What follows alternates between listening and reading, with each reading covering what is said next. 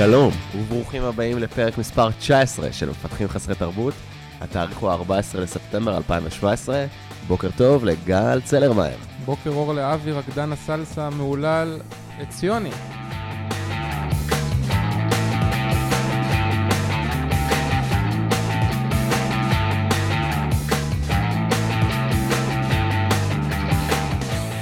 ובוקר טוב לגיא איסקר, אני אומר את זה נכון?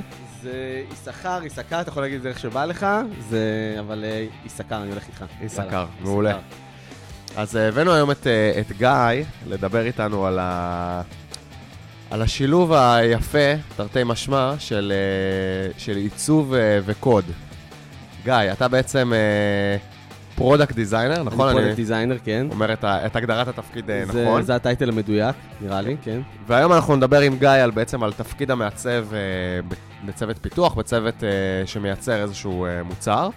אבל אה, לפני שאני אתחיל לחפור, אני אתן לגיא אה, להציג את עצמו ב- בכמה מילים, אז גיא, הבמה שלך. אוקיי, אז זהו. אה, אז אני גיא, כמו, ש... כמו שאמרתם. אני אתחיל קצת מהסוף על עצמי. אני היום אה, בעצם אה, עובד כפרילנס בעיקר בשנה האחרונה. אני עובד בעיקר עם סטארט-אפים, בעיקר עם חברות, בשלבי, בשלבים קצת לפני גיוס, טיפה אחרי גיוס, אחרי סבב A. אה, בעיקר מייעץ להם בכל מה שקשור לעיצוב ו-UX ו product. אה, לפני כן עבדתי עם... אה, עבדתי בתקיפי אה, כ lead designer במשך שלוש שנים, בנינו שם באמת, ה... עבדתי יחד עם, מיר... אה, עבדתי יחד עם מיריס שור, באמת בנינו שם את המוצר קצת אה, יחסית מאפס. אה, מוצר די מעניין, פונה די לקהילת, אה, פונה בעיקר לקהילת מפתחים. שזה אה, בטח אה, עולם לא קל לעשות לו דיזיין. אז זהו, זה היה נורא מעניין, כי הגעתי מתחום טיפה שונה. הגעתי לפני, אה, לפני תקיפי, הגעתי בכלל עם פרסום, הייתי ארט דירקטור, גם כן במשך שלוש שנים, ופתאום ככה נזרקתי לעולם שהוא מאוד מאוד מאוד טכני. אני יכול להגיד שבשלוש שנים האלה באמת למדתי המון, בעיקר גם, אתה יודע, על הדינמיקה בתוך סטארט-אפ, וגם על העבודה על product, שאתה לא מכיר אותו, להכיר קצת קהלי יעד חדשים, ולנסות להתאים, להתאים להם את המוצר. אה, אוקיי, ומעבר לדברים האלו, אני גם אה, מרצה אה, במיטאפים וכנסים, בעיקר למפתחים, מפתחי front-end, ועל התקשורת שלהם בין מפתחים, בין אה, מעצבים, שזה מה שאנחנו הולכים לדבר עליו היום. אה, רוכב על fixed gear bikes, ואוסף action figures של אה, חנונים כזה. אז בעצם לא התחלת אה, מ product design, נכון? לא התחלתי עם product designer, ואני אגיד את זה ככה. אני תמיד אומר שבתיכון לצורך העניין, הייתי, תמיד הייתי גם במגמת אומנות, ומצד שני הייתי גם במגמת אה, מגמת אלקטרוניקה. זאת אומרת, כל דבר שעשיתי, תמיד הוא היה יצירתי, קריאיטיבי, מה שזה לא יהיה, תמיד דאגתי באמת להפוך אותו לפרקטי, להפוך אותו למשהו שעובד בסוף. מה ההבדל בין, הזכרת קודם שהיית ארט דירקטור, מה ההבדל בתכלס בין ארט דירקטור לדיזיינר? אוקיי, ארט דירקטור במשרדי פרסום, בוא נגיד שזה... ב... היום זה טיפה השתנה, כי באמת הקמפיינים הפכו להיות יותר, הקמפיינים והקריאיטיב הפך להיות יותר, בוא נגיד, זה יותר דיגיטלי. אז אם אנחנו הולכים אחורה, ארט דירקטור באמת דאג ל, אה, לקונספט הוויזואלי, אחרי שהאיש קריאייטיב באמת תפר את ה... את ה... בוא נגיד, את הקונספט הקריאיטיבי. זה קצת היית צריך מזכיר, למצוא פתרון קריאיטיבי. היום, ה- ה- היום ה- אם אתה עובד בחברת מדיה לצורך העניין, אתה כבר צריך לתת פתרונות שהם לאו דווקא ויזואליים, אלא גם פרקטיים יותר. זאת אומרת, אתה מתחיל באמת לבנות היום לחברות גדולות כמו, סתם לצורך העניין, בנק הפועלים, אתה כבר מתחיל לבנות להם אפליקציות שבאמת עובדות. זה מאוד מזכיר אבל את היחסים בין product manager ל designer, לא? זה די אותם היחסים, וזה, אני יכול להגיד שזה פשוט משהו שקורה בשנים האחרונות. אם אני הולך עשור אחורה, זה משהו שכמעט ולא היה קיים. ארט דירקטור היה מגיע, מצייר את הפלקט שלו, אה, סוגר איזשהו קונספט ויזואלי, ומזה היו מייצרים קמפיין. אה, זה לא בהכרח היה משהו פרקטי, לא הייתה אינטראקציה עם היוזרים. היום זה משהו שפשוט נכנס, באמת, אני חושב ש... זה, זה בדיוק העניין, שהיום מעצבים הם לא רק אלה שמייצרים את הפלקט, הם... אני רואה את זה ככה, ואנחנו נדבר על זה עוד מעט בהמשך, אני רואה את זה, אני רואה אותם כאנשי product לכל דבר. אז איך בעצם אה, הגעת לתחום הזה במקור? כאילו, מה, מה לומדים, איך נכנסים לזה? אמ, אז זהו זה. כמו שאמרתי, התחלתי מגיל צעיר אה, להתעסק גם, ב, גם ב, בתחומים יותר קריאיטיביים, אומנותיים, אה, ובין היתר תחומים טיפה יותר טכניים. אמ, בגיל 20 בערך התחלתי לצלם להנאתי. האהבה הזאת הפכה לאט לאט לאהבה לדיזיין, בגלל אה, מכרים ש- ש- שהכניסו אותי איכשהו לקהילה הזו. אה, החלטתי שאני לוקח את זה שלב קדימה, זאת התחלתי אומרת, ללמוד. הגעת דרך הידיים, לא בצורה... הגעתי לחלוטין דרך הידיים, פורמלית. התחלתי ללמוד בצורה לא, בצורה לא צורה, אז משהו לא נמשך יותר מדי זמן, מכל מיני סיבות. אין כמו ניסיון אה, על- פני לימודים. לגמרי, לחלוטין. למרות שאתה יודע, זה תלוי באמת, ב, זה תלוי באמת ב, ב, בפרסונה ומה מה. מתאים לה. בסופו של דבר זה הצליח לי, נורא אהבתי את זה, נורא חייתי את זה, נורא היה חשוב לי באמת, אתה יודע. והקפיצה הזאת ממשהו, designer ל- ל product, איך עושים אותה בכלל? אז, אז זה העניין. גם כשעבדתי בפרסום, היה נורא חשוב לי לנסות לייצר דברים שהם עובדים. חוויית אה, שיש משתמש. אינטראקציה עם ה user. זה תמיד היה איזשהו משהו שבאמת עניין אותי. היה נורא חשוב לי שזה יעבוד, שבן אדם ילחץ, גם אם זה בתור התחלה, היה איזה עמוד נחיתה עם איזה כמה כפתורים, היה נורא חשוב לי. היה נורא חשוב לי שהטופס, הרשמה לאיזה, אתה יודע, איזה טופס לידים מסכן, היה נורא חשוב לי שהוא יהיה נעים, שיהיה כיפי, יהיה כיף ללחוץ עליו. ובאמת, זה גם מה ש... אתה יודע מה, אולי גם היה לי מזל שהמשרד פרסום שעבדתי בו, היה גם מאוד... קצת חדשני כזה. אז אה, רגע, נראה לי שאנחנו פספסנו משהו בהתחלה, אני חושב, כלומר, אבי, אתה יודע את זה, אבל גיא, אתה לא, יש לנו מאות אלפי מאזינים. אני חושב שלפחות חצי מהם לא יודעים בכלל מה זה, מה זה product designer, כלומר, אם אנחנו לוקחים את החברות, ה... את ה... דווקא את החברות שהן אה, חברות כאלה שהן, אתה יודע, מוכרות ל enterprise וכולי, אני ואבי בזמנו עבדנו ב VMware, יש עוד חברות כאלה. אה, שם המושג של designer הוא או מאוד מאוד חלש או לא קיים. אה, אתה יכול רגע להסביר מה- עושה ה designer. איפה הוא נכנס ב life cycle של פיתוח תוכנה? אז לפני שאנחנו מגיעים לפיתוח תוכנה, אני יכול, אני יכול להגיד שמבחינתי designer, היום product designer צריך להיות החבר הכי טוב של האיש product. הוא צריך באמת גם לסגור, לעזור ל product, או לא- לא- לאו דווקא לעזור, להיות חלק מתהליך החשיבה על המוצר, לנסות לחשוב איך לעשות את הפיצ'רים, אני חושב שלדיזיינרים בכלל, באופן כללי, זה סוף בפני המפתחים שנייה, אבל אני חושב שלדיזיינרים באמת יש את, ה, יש את הזיקה הזו, לבוא ולדעת מה ה user צריך. אה, מה שזה לא, מה. חשוב. שזה לא מה שה product עושה? כלומר, איפה... זה מה שה product עושה, אבל זה מה ש product designer צריך לעשות יחד עם ה product. לפ- ל product designer יש ראייה הרבה הרבה יותר רחבה, בגלל שהוא יתעסק ב... הרי design תמיד איזושהי אינטראקציה עם ה users. זאת אומרת, אנחנו כ designers תמיד מעצבים משהו ומחכים לאיזשהו פידבק מה user. אני חושב ש designers יש להם באמת את ה... את ה... איך אני אגיד את זה? את, את היכולת, את האופציה להיות אנשי product טובים יותר.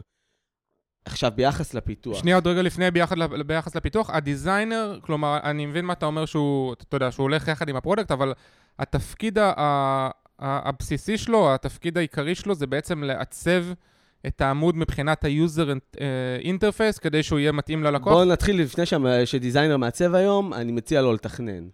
בעיצוב זה איזשהו משהו שאני מרגיש שעם הזמן, וטוב שכך, נדחק יותר לפינה ונהיה בסוף ה- ה- הדבר האחרון שמתעסקים בו, וזה מעולה. קודם כל, לתכנן אותו, לעבוד ביחד עם ה product, לייצר משהו. בגלל זה אני תמיד אומר להתחיל מ-Wi-Frames איכותיים או מקשקושים אבל טובים. זה לא, זה לא התפקיד של אה, UX, זאת אומרת זה של איש לא UX, בכל חברה, דיברנו לא על זה בכל, ב... לא בכל חברה ולא בכל סטארט-אפ, במיוחד בסטארט-אפ שאני עובד. איתם, שהם, אתה יודע, סביב סבב A, יש איש UX בכלל. גם לא לחברות גדולות יותר. אנשי UX זה משהו שהוא עדיין לא רואים אותו בכל חברה. חבל, או, או טוב שכך, אני לא יכול להגיד. כאילו, זה, האמת שזה, אני לא יודע אם זה נכון או לא, אבל באמת אה, אנחנו פה באוריבי יש לנו designer in-house, ובהתחלה כשהתחלנו את אוריבי זה באמת הפתיע אותי, כי בחיים לא יצא לי לעבוד עם designer in-house בתוך הצוות, זה היה ממש מפתיע.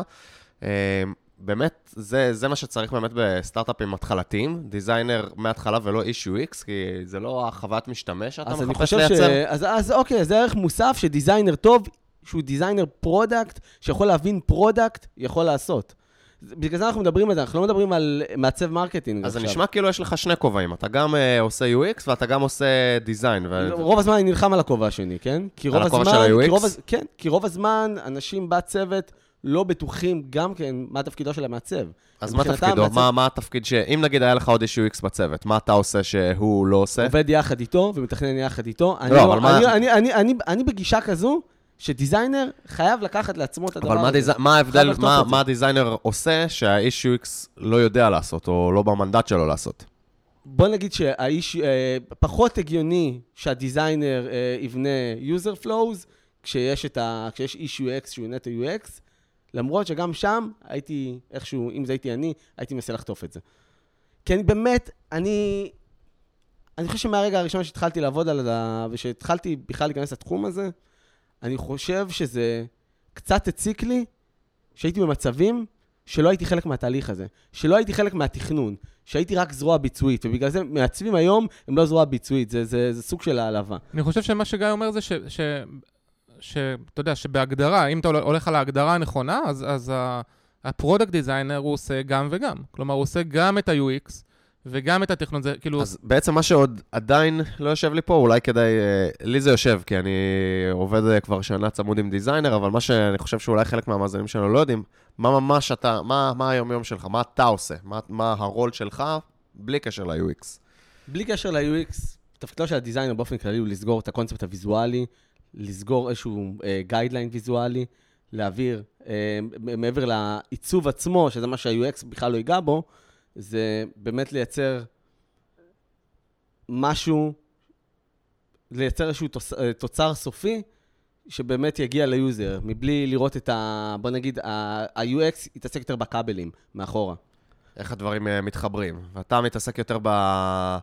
אני חושב שזה, הייתי אומר, ב-look and feel. ב-look and feel, בדיוק. זאת אומרת, בצבעים שיראו, בשפה העיצובית, שעוד שנייה נדבר על מה זה אומר בכלל, שפה נכון, עיצובית. ובגלל זה, אבל כל הדברים האלה, גם שפה עיצובית וגם guideline שבסופו של דבר עובר, וזה מה שה user רואה, צריך לעבור איזושהי חשיבה פרודקטית וחשיבה והתייחסות חוויית משתמש בכל התהליך הזה. בגלל זה שני הדברים האלה באמת חופפים, בגלל זה הם צריכים לעבוד יחד. תראה, אני חושב ש, שבחברות שהן מאוד חושבות user facing, אני לוקח את דרובוקס uh, כדוגמה, גם כי אני מכיר אותה טוב וגם כי היא כזאתי, אז uh, באמת ה... ה designer הוא חלק אינטגרלי מהצוות. כלומר, יש את השלישייה הזאת, לפחות בדרובוקס זה עובד ככה, של EP ו-D, Engineering, Product ו-Design, ו- וזה הולך יחד כל הזמן, החל מה- מה planning הממש ממש ההתחלתי של ה feature, אה, שצריך לחשוב איך, איך הוא נראה וכולי, ו- ו- וכמו שגיא אומר, זה פה ה product וה designer הם ממש עובדים ביחד, גם קצת עם ה engineering, אבל זה בכלל, ב- בעיקר product ו design. ואחרי זה, ש- שמתחילים לעבוד וכולי וכולי, אז, אז ה designer עובד אה, יחד עם, עם ה engineering כדי שהדברים יקרו כמו שצריך. ו- וזה ממש שלישייה כזאת שאתה לא יכול לנתק אותה. זה בדיוק, זה חלק מ- מ- מהגישה האחרונה של, אה, אתה יודע, חברות שעובדות בשיטת agile, שיש באמת אה, צוותים קטנים, נגיד ספוטיפיי, מהחלוצים של השיטה הזו, באמת יש לך צוותים, שיש לך מפתח, designer ואיש product בכל צוות, ובאמת, אתה יודע, כנראה שזה יותר מדמות יחידה כזו, אבל... וזה בעצם האינטראקציה המושלמת בין האנשים בכוח. אז בדרך כלל, אה, תכלס, אני מניח שאתה אה, מעצב יחיד בין אה, קבוצה של מפתחים. לרוב זה תמיד יותר מפתחים, וזה זה כמה מפתחים על מעצב. אז איך, אה, איך נראה היום-יום שלך בסביבה כזאת שאתה ה... זה ש... שבעיקר אה, אחראי על הצד האומנותי, והם אה, כנראה אנשים אה, מאוד אנליטיים. אז קודם כל זה נורא ואיום. זה פשוט זוועת עולם. סתם, האמת שזה מעולה, כי באמת, אני חושב שלצורך העניין, אני, אני אחזור שנייה לתקופה של בטקיפי, כי שם עבדתי בעיקר עם מפתחים. אמרת חברה... עם מפתחים על מוצר למפתחים. בדיוק, זו חברה ש-90% ממנה מפתחים, ואתם בונים מוצר למפתחים. עכשיו זה היה מעולה, כי שם באמת למדתי את העולם של אנשי פיתוח. שם למדתי איך לדבר בשפה שמפתחים מבינים אותה. ב-0-1 אתה אומר. 01001, כן. משהו כזה, כן. אז באמת, הגעתי בהתחלה ממשהו שהוא באמת יותר, אה, הייתי אולי הגעתי טיפה יותר מדי ויזואלי כשהגעתי לטקיפי, למרות שהייתי יחסית טכני, ולאט לאט התחלתי להוריד את השכבות האלו, ובאמת להתעסק ב... ב... כמו שאמרתי מקודם, בכבלים של הדבר הזה. בכבלים, ואז באמת לבנות משהו, משהו ויזואלי שמתאים גם למפתחים, שזה מעניין. כי מפתחים רגילים לראות את הסביבה שלהם מאוד מאוד מסוימת, ויהיה להם נורא נורא, הם מאוד שמרנים. אז יהיה להם נורא נורא, אה, נורא קשה לקבל משהו שהוא שונה לגמרי. אז גם שם היינו צריכים גם להיש- להישאר מקוריים, גם לבלוט בשטח, וגם לייצר מוצר שלא יהיה מגוחך. נספר למי ש... שלא מכיר את. הקיפי, שם ממש עשיתם שפה ויזואלית של שפה אה, ויזואלית. מפלצות שקשורות לאקספשנים ב- שעפים בקוד. אני מודה שדווקא בחלק הזה הייתי פחות נוכח, בחלק של, ה, בוא נגיד, של המיתוג של החברה. זה היה בהתחלה של החברה. גם בהתחלה של החברה, וזה גם, הייתי יותר, התרכזתי יותר ב product עצמו, מה שאני גם עושה היום. זה מסוג הדברים האלה שאתה לא- לא תמיד אה, חושב עליהם כשאתה עובד עם מוצרים ש... שנעים לך בעין לעבוד, וזה נראה לי חלק גדול מהתפקיד של המעצב, אתה לא חושב בכלל על כל החשיבה שנעשתה מאחורי זה, על. על השפה, על מה המוצר אומר, על איך הוא בדיוק, מתנהג. נגיד, נגיד, אתה יודע, הייתה, הייתה, היה לנו מעבר מתמה אה, של המערכת, מתמה בהירה לתמה כהה. עכשיו, זה קהל של מפתחים, ובאו אלינו מפתחים ואמרו, "אה, אני אוהב לעבוד בתמה כהה, ואני אוהב לעבוד, לעבוד בתמה בהירה. כמובן שאתה יודע, הנחת היסוד היא להגיד פשוט, אה, ברור, ניתן לכם פשוט האופציה לבחירה, זה טוגל. מסיבות שאתם בטח מכירים בסטארט-אפים, מסיבות של משאבים, לא יכולנו לעשות את זה. עשינו איזשהו סקר, בתקופה שעבדתי עם איריס, וגילינו שבאמת יוזרים, אה, מפתחים מעדיפים יותר לעבוד על תמה, כהה, ומזה הלכנו, וזה עבד מעולה, ועד היום תקים באמת הולכים עם התמה הזו, וזה פשוט עוד אחד מהסיפורים, ממיני סיפורים רבים. תגיד, אני קרא, משהו שאמרת עכשיו אה, הקפיץ לי איזה נורא, אמרת ש... אה, אה, קשה למפתחים לקבל שינויים דרסטיים, או לקבל כזה מחשבות שהן הן שונות וכולי. דווקא אני קרא- קראתי עכשיו איזשהו מאמר שדיזיינרים, לפעמים הולכים יותר מדי למקום הזה של לנסות לחדש, לנסות להמציא את, ה, את המקום המאוד מאוד חדש, במקום ללכת למקומות שהם דווקא אנשים רגילים אליהם ו- וכולי, ודווקא לתפוס את, ה, את הדבר הזה. נכון, מאחר ואנחנו דיזיינרים, אה, תמיד פמפמו לנו שאנחנו הכי מיוחדים והכי טובים והכי בולטים, אז זה בכלל קטע את של דור ה-Y, לא? לא ממש, אה, כן. דיזיינרים. אנחנו מנסים להוכיח את זה ככה במוצר. אבל אה, כן, האמת היא שזו, שזו בעיה, אבל זו בעיה לשני הכיוונים. יש גם את הבעיה הזו שדיזיינר הולך רחוק מדי, זאת אומרת, מנסה יותר מדי, ויש גם גישה אחרת, דרך אגב, שקורית היום, של מוצרים שפשוט נראים אותו דבר. זה נראה מספיק טוב, ודיזיינר רוצה שיהיה לו גם מוצר שנראה כמו זה. אנחנו בדיוק בעצם על התפר בין להיות מקורי מדי, או להיות פשוט בנאלי ולפעמים מעתיקן. אה, לגבי הדבר הזה, צריך לדעת מה המינון לפי דעתי. פשוט, אני כן מאמין שהמוצר, איפשהו צריך להיות שם, צריכים להיות שם אלמנטים יחסית מקוריים, שיבדלו אותו ממוצרים אחרים. Uh, במיוחד שמדברים על מוצר שהוא חדש, שלא נראה, שלא נראה, אתה יודע, שלא ראינו משהו כמותו, אין משהו דומה לו, אז זה נכון רק למוצרים מאפס? שהם, אה, שהם ל end user, או גם במוצרים שהם, אה, אתה יודע, B2B, ל enterprise ודברים כאלה? אני חושב שזה נכון לכולם.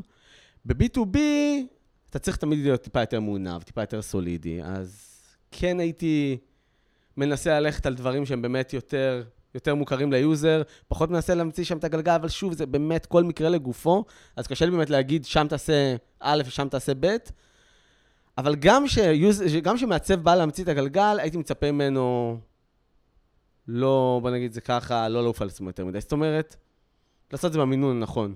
אם אנחנו הולכים על איזה מסך שיש בו איזה כפתור מאוד מאוד מאוד חשוב, כמובן שאני מדבר בצורה מאוד אמורפית כרגע, וזה הכפתור המרכזי, אז כן, יש איזה מקום לבוא ולאתגר טיפה את ה user. אבל לא לשנות כל toggle לאיזה המצאה חדשה, לאיזה toggle שקופץ או דברים כאלו, למרות שלפי דעתי אנחנו רואים את הדברים האלה כבר פחות ופחות. כאילו, איפשהו גם מעצבים התחילו ליישר קו. ליישר קו וללכת באמת לדברים שיותר עובדים. אני, אני באמת, אני רואה את זה בשטח. מעצבים מנסים לבנות היום מוצרים יותר טובים, ולאו דווקא מוצרים יותר מגניבים או חכמים. יש עוד דרך. אמרתי חכמים, זו לא המילה, אבל מוצרים פשוט טובים יותר ופחות אה, יפים או מגניבים. טוב, תשמע, תכלס רוב הקהל שלנו הוא מפתחים, והם רוצים לשמוע, הם רוצים לשמוע קצת uh, juicy stuff.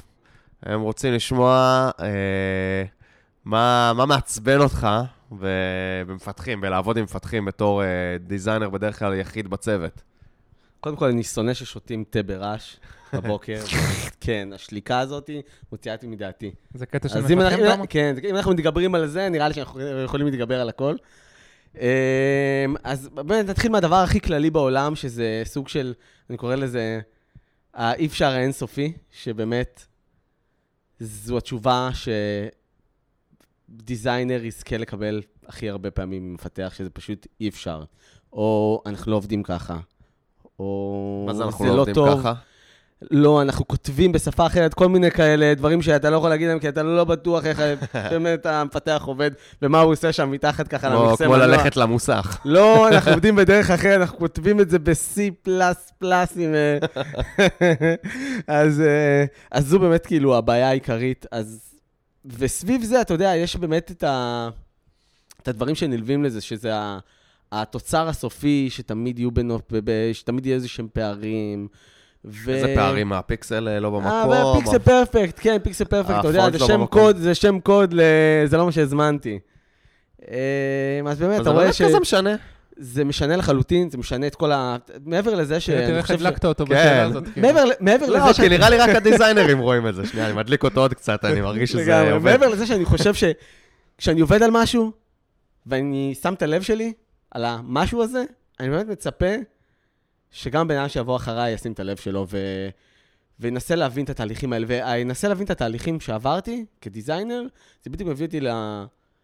למקום הזה של להיות מעורב יותר. אני לא רוצה, בדיוק כמו שאני לא רוצה שאני כמעצב אהיה איזושהי זרוע ביצועית של ה product designer, ממש מעצבן אותי לראות מפתחים שאיכשהו הופכים להיות זרוע ביצועית. זאת אומרת, באים, מבצעים והולכים, זה פשוט, מבחינתי זה משהו שבעיקר בסטארט-אפים לא יכול להתקיים. זאת אומרת, זה צריך להיות תמיד איזשהו משהו שמפרה משהו. העבודה מלכתחילה מבחינתי צריכה להיות ביחד. כמו שדיברנו קודם על, אה, על צוותים של product, אה, של designer product ומפתח, אז צריך להיות כבר משלב החשיבה. וכשנעשה את זה, כשזה יגיע משלב החשיבה, אז קפצתי פה כבר על פתרון, אבל אה, תגיד, זה, זה, לא, זה לא לגיטימי שמפתח יבוא ויגיד, אולי לא, כאילו אי אפשר, זה באמת נשמע לי משהו לא לגיטימי, אבל להגיד, שמע, זה, זה, אפשר לעשות מה שאתה רוצה, אבל זה ייקח לנו עכשיו פי שלוש זמן. אני אגיד, אני, אני חייב להגיד, לפני שאתה עונה, אני חייב להגיד משהו ש, שקרה אצלנו, אצלנו הייתה את הבעיה ההפוכה.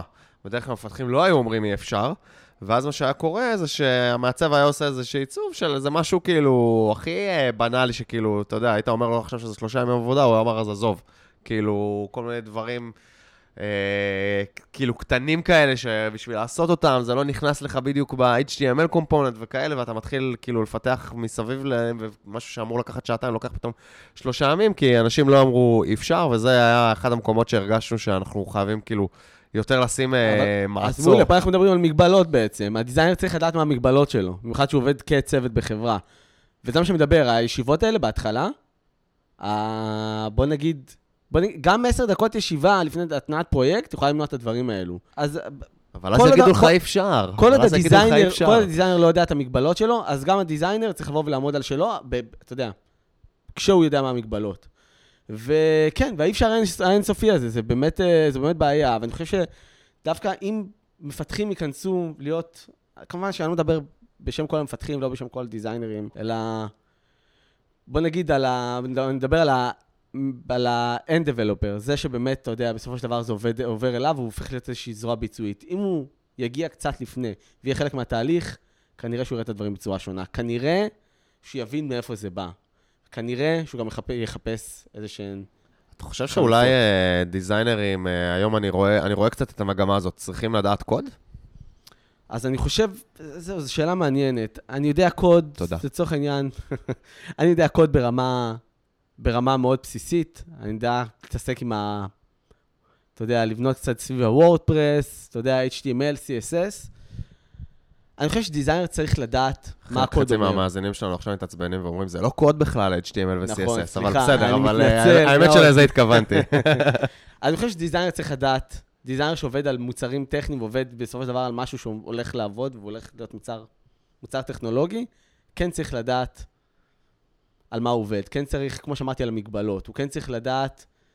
אני כן מצפה מ designer היום, product designer, לדעת קצת איך קוד בנוי. כאילו, זה מרגיש לי בנאלי, זה כמו שאני מצפה ממפתח לדעת קצת איך פוטושופ או Sketch עובד. אבל היום יש, יש אפילו הליכה יותר עמוקה לזה, כלומר, יש אפילו, אתה יודע, קורסים כאלה בשנקר, של ממש לומדים חצי אה, הנדסת תוכנה וחצי עיצוב.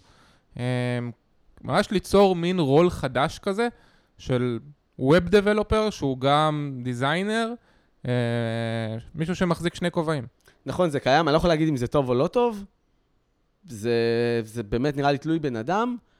אני כן מאמין שמפ... שמעצב צריך לדעת את הדברים האלו, ברמה מסוימת, ועדיין להתמקד ב product, חוויית משתמש ו design בשורה התחתונה.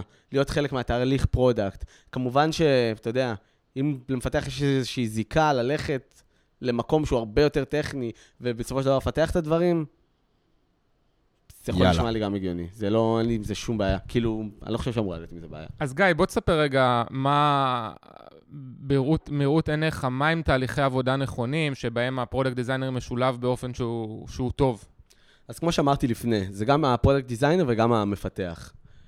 אני חושב שישיבות התנעה, ובוא נגיד נקרא לזה ישיבות ביקורת במהלך הפרויקט, הן הכרחיות. זאת אומרת, הייתי מצפה לישיבה של product, של איש product, איש design ו developer, לפני כל פרויקט, גם לחשוב על הקונספט, לסגור אותו כמו שצריך, גם לדעת מה המגבלות שלנו, וגם לשמוע, בסופו של דבר, מה, מה ש... כמו שאמרתי לפני זה, הזרוע שהפכה להיות זרוע ביצועית, שזה מפתח, שזו הזרוע שלפי דעתי הכי יכולה להועיל לתהליך. צריך איכשהו לבוא ולהחזיר אותה לתוך לה- להחזיר, להחזיר לה את, ה, את הכבוד, את הכבוד שהיא איבדה. זאת אומרת, אני הייתי מצפה מהדבלופר שלי לבוא ולהציע לי דברים טכניים, דברים, דברים טכניים יותר, איך המוצר אמור לעבוד, וגם בסופו של דבר לתת לי, מה point of view שלו, איזושהי דעה על העבודה מול ה user. זאת אומרת, על user experience טוב יותר. אני באמת, גם בתקיפי וגם במקומות אחרים, רוב, ה, רוב ההצעות הטובות, רוב הדברים הטובים על ה... על ה-user experience ועל ה design, בסופו של דבר הגיעו מהמפתחים, איכשהו. האמת שאני חושב שאחד המקומות שהולכים הרבה פעמים לאיבוד בתקשורת בין מפתחים למעצבים, זה נופל על כל מיני מקומות uh, קטנים כאלה, שהרבה פעמים מפתחים מקבלים איזושהי תמונה. מתוך התמונה הזאת הם אמורים להסיק איך המסך ממש ייראה ברמת הצבעים, ברמת הריווח, בכל מיני דברים כאלה, שלפעמים התמונה זה לא מספיק, אתה פתאום משנה את, ה- את המסך, את הגודל של המסך, אז פתאום הריווחים משתנים, איך זה אמור להתנהג, מה החוויה הסופית. משהו שהיה קורה אצלנו הרבה זה שה designer, נגיד, היה, היה לנו איזה theme אה, כתום, והיינו רואים באיזה מקום צבע כתום, ואז היינו מקבלים מסך חדש, ושוב הופיע כתום, אבל הוא היה בגוון טיפה שונה, אז זה לא היה ברור האם ה... זה אותו כתום שמקודם, או שבכוונה אנחנו מנסים לייצר פה משהו חדש. אז בדיוק, לפני שאני אדבר על אה, כלים שנועדו לפתור את זה היום, פעם היה נהוג, גם היום עדיין נהוג, פשוט להעביר guideline מאוד מאוד מסודר. מעבר להעביר את ה guideline, לשלוח אותו ולשכוח, לבוא ולשבת על ה guideline הזה ולדבר עליו, ולהסביר אותו, שזה תמיד הפתרון הכי טוב. אה, אז באמת, הגיידליינים האלו של להגיד, לקבוע את החוקים, לקבוע את הצבעים, שלא יהיה באמת הגוון הזה, את הכחול הזה, שהוא טיפה כהה יותר, והכפתור הזה נראה טיפה שונה, ושם הרדיוסים של הכפתורים, הם, אה, שם הם 5 פיקסל ושם הם 10 פיקסל. אז באמת זה נועד למנוע את, את, את הפערים האלו, ומעבר לזה, היום יש פשוט כלים שעובדים מעולה. יש את, יש את אדובי אסט, שהוא חינמי לכל מי, ש, לכל מי שבאמת יש לו את ה-CC של, אה, את ה-Creative Cloud של אדובי, שבאמת יכול להעביר לשם את הקובץ PSD שלך למי שעובד עם פוטושופ. אה, ומשם המפתח יכול לשאוב את ה... ממש את ה... איך אני אגיד? את. את את ה-CSS של איך שהדברים יושבים. את ה-CSS ואת האסטים, את, את החיתוכים, את התמונות. זה כמו צפלין, אנחנו משתמשים בצפלין. בדיוק. והאופציה השנייה, שהיא בעיניי הרבה יותר טובה, זה צפלין. צפלין עושה עבודה מדהימה. באמת, הוא גם אחרי זה, אתה מחבר אותו לקוד, והעדכונים של הדברים נהיים הרבה יותר נוחים. וזה עובד גם עם פוטושופ, זה עובד מעולה עם סקאץ'. ואני באמת פשוט ממליץ לכולם לנסות לעבוד עם הכלי הזה, כי הוא מחזיר בגדול, הוא מקצר תהליכי עבודה, הוא מקצר את, ה, את, ה, את הרוטציה הזאת בין המפתח למעצב, מקצר את הריבים, מקצר את הבלגן. אנחנו גם עשינו באוריבי איזשהו כלי פנימי, שהוא אה, מעין גשר בין העיצוב והפיתוח. הכלי הזה מאפשר לך לזרוק את כל הקומפוננטות שיש לך, כל, דבר, כל קומפוננטה שכבר עשינו, dropdown, date picker, כפתור, לא משנה מה זה. זה איזשהו playground שהמעצב יכול לראות אותו, יכול להזריק שם טס, אה, טקסטים, לשנות את ה-CSS, יש שם גם לייאוטים אה, של איך מסכים יכולים להיראות, צבעים קבועים מראש שיש ביניהם שפה קבועה, יש שמות לצבעים של מה אנחנו רואים באפליקציה, מה המפתח רואה, וככה הוא יודע האם זה צבע שכבר אנחנו משתמשים בו באפליקציה, הוא יכול לחזור עליו. ובאמת, אם היום אנחנו רוצים לשנות נגיד את השפה הוויזואלית, את הפלטת צבעים, אתה משנה שם כאילו את הצבעים שאתה רוצה, את השמות, אתה משנה לאיזה אקסה אחר, מדהים. בום, כל האפליקציה משתנה. אה, זה מאוד, אה, זה, זה כזה תהליך ongoing, אבל זה מאוד עוזר לנו אה, לגרום לזה שה, שהפיתוח והעיצוב באמת ידברו באותה, באותה שפה. כי זה באמת המקומות שאני הרגשתי שהרבה פעמים אנחנו נופלים בהם, ו- והאמת, אחד המפתחים שלי כאילו הציע לה, להרים את הכלי הזה, והוא גם הרים אותו מאוד מהר, וזה כאילו, זה עובד מדהים. אז זה, אז זה מדהים, זה בעצם, ראיתם שם איזשהו, נקרא לזה guideline אינטראקטיבי מתקדם. כן, ממש ככה, אתה יכול, שזה- זה ממש playground שזה כזה. פנטסטי, אני לא יודע כמה לכל הסטארט-אפים באמת יש את המשאבים לבנות דבר כזה. זה לקח באמת, מטורף. כאילו, גרסה ראשונית של זה לקחה יום או יומיים. אז, אחר כך אז- עשינו אז- ש- אז- אחר אז- כך עשינו שפצור, לקח עוד יום, כאילו... אז אתם אדירים לגמרי, וממש, אני אני מסכים. אשמח, באמת. אני יכול לגנוב לכם את המערכת, לבוא איתה אצלנו. אז כן, זה נשמע ממש מגניב. אמ, ובאמת, אבל בשורה התחתונה, המעורבות של הצדדים, של כל הצדדים בתהליך, זה לפי דעתי מה שגורם למוצר שלנו, בסופו של דבר גם, להיות הרבה יותר טוב. ולגרום לעבודה, וגורם לעבודה שלנו ביחד להיות הרבה הרבה יותר טובה, ולנו להתקדם. ודי לעבוד בשיטת פשוט הפס הנע הזאת. הדיזיינר זורק לדבלופר, הדבלופר זורק את זה עליו בחזרה, ואז יש איזה מלחמת אוכל כזאת, כן. עם ה... אתה יודע. אז שיטת הפסנה, רק מי שכאילו לא מכיר את זה, זה בשם אה, אחר זה נקרא גם ווטרפול, וזה בעצם מייצג גישה קצת ישנה, שאומרת, אה, קודם כל אנחנו כותבים איזשהו product, אחרי שיש לנו את ה product, אנחנו עושים על זה design או UX, אחרי הדבר הזה, אז המפתחים מקבלים את זה, אולי הארכיטקטים מקבלים את זה, המפתחים מקבלים את זה, אה, כותבים קוד, ה-QA בודק את זה, אחרי זה זה לא עובד טוב, זה חוזר ל design, חוזר ל product. והתהליך הוא, הוא, הוא נהיה מאוד מאוד ארוך, וה, ואין בעצם, אה, אה, כמו שגיא אומר, שיתוף פעולה מתמיד, אין, אין פידבק לופ שהוא קצר ואתה יכול לראות ישר מה קורה, אז זאת שיטת הפסהנה. טוב, גל, נראה לי הגענו לסוף הפרק. אה, גיא, רוצה לסכם לנו קצת על מה דיברנו היום?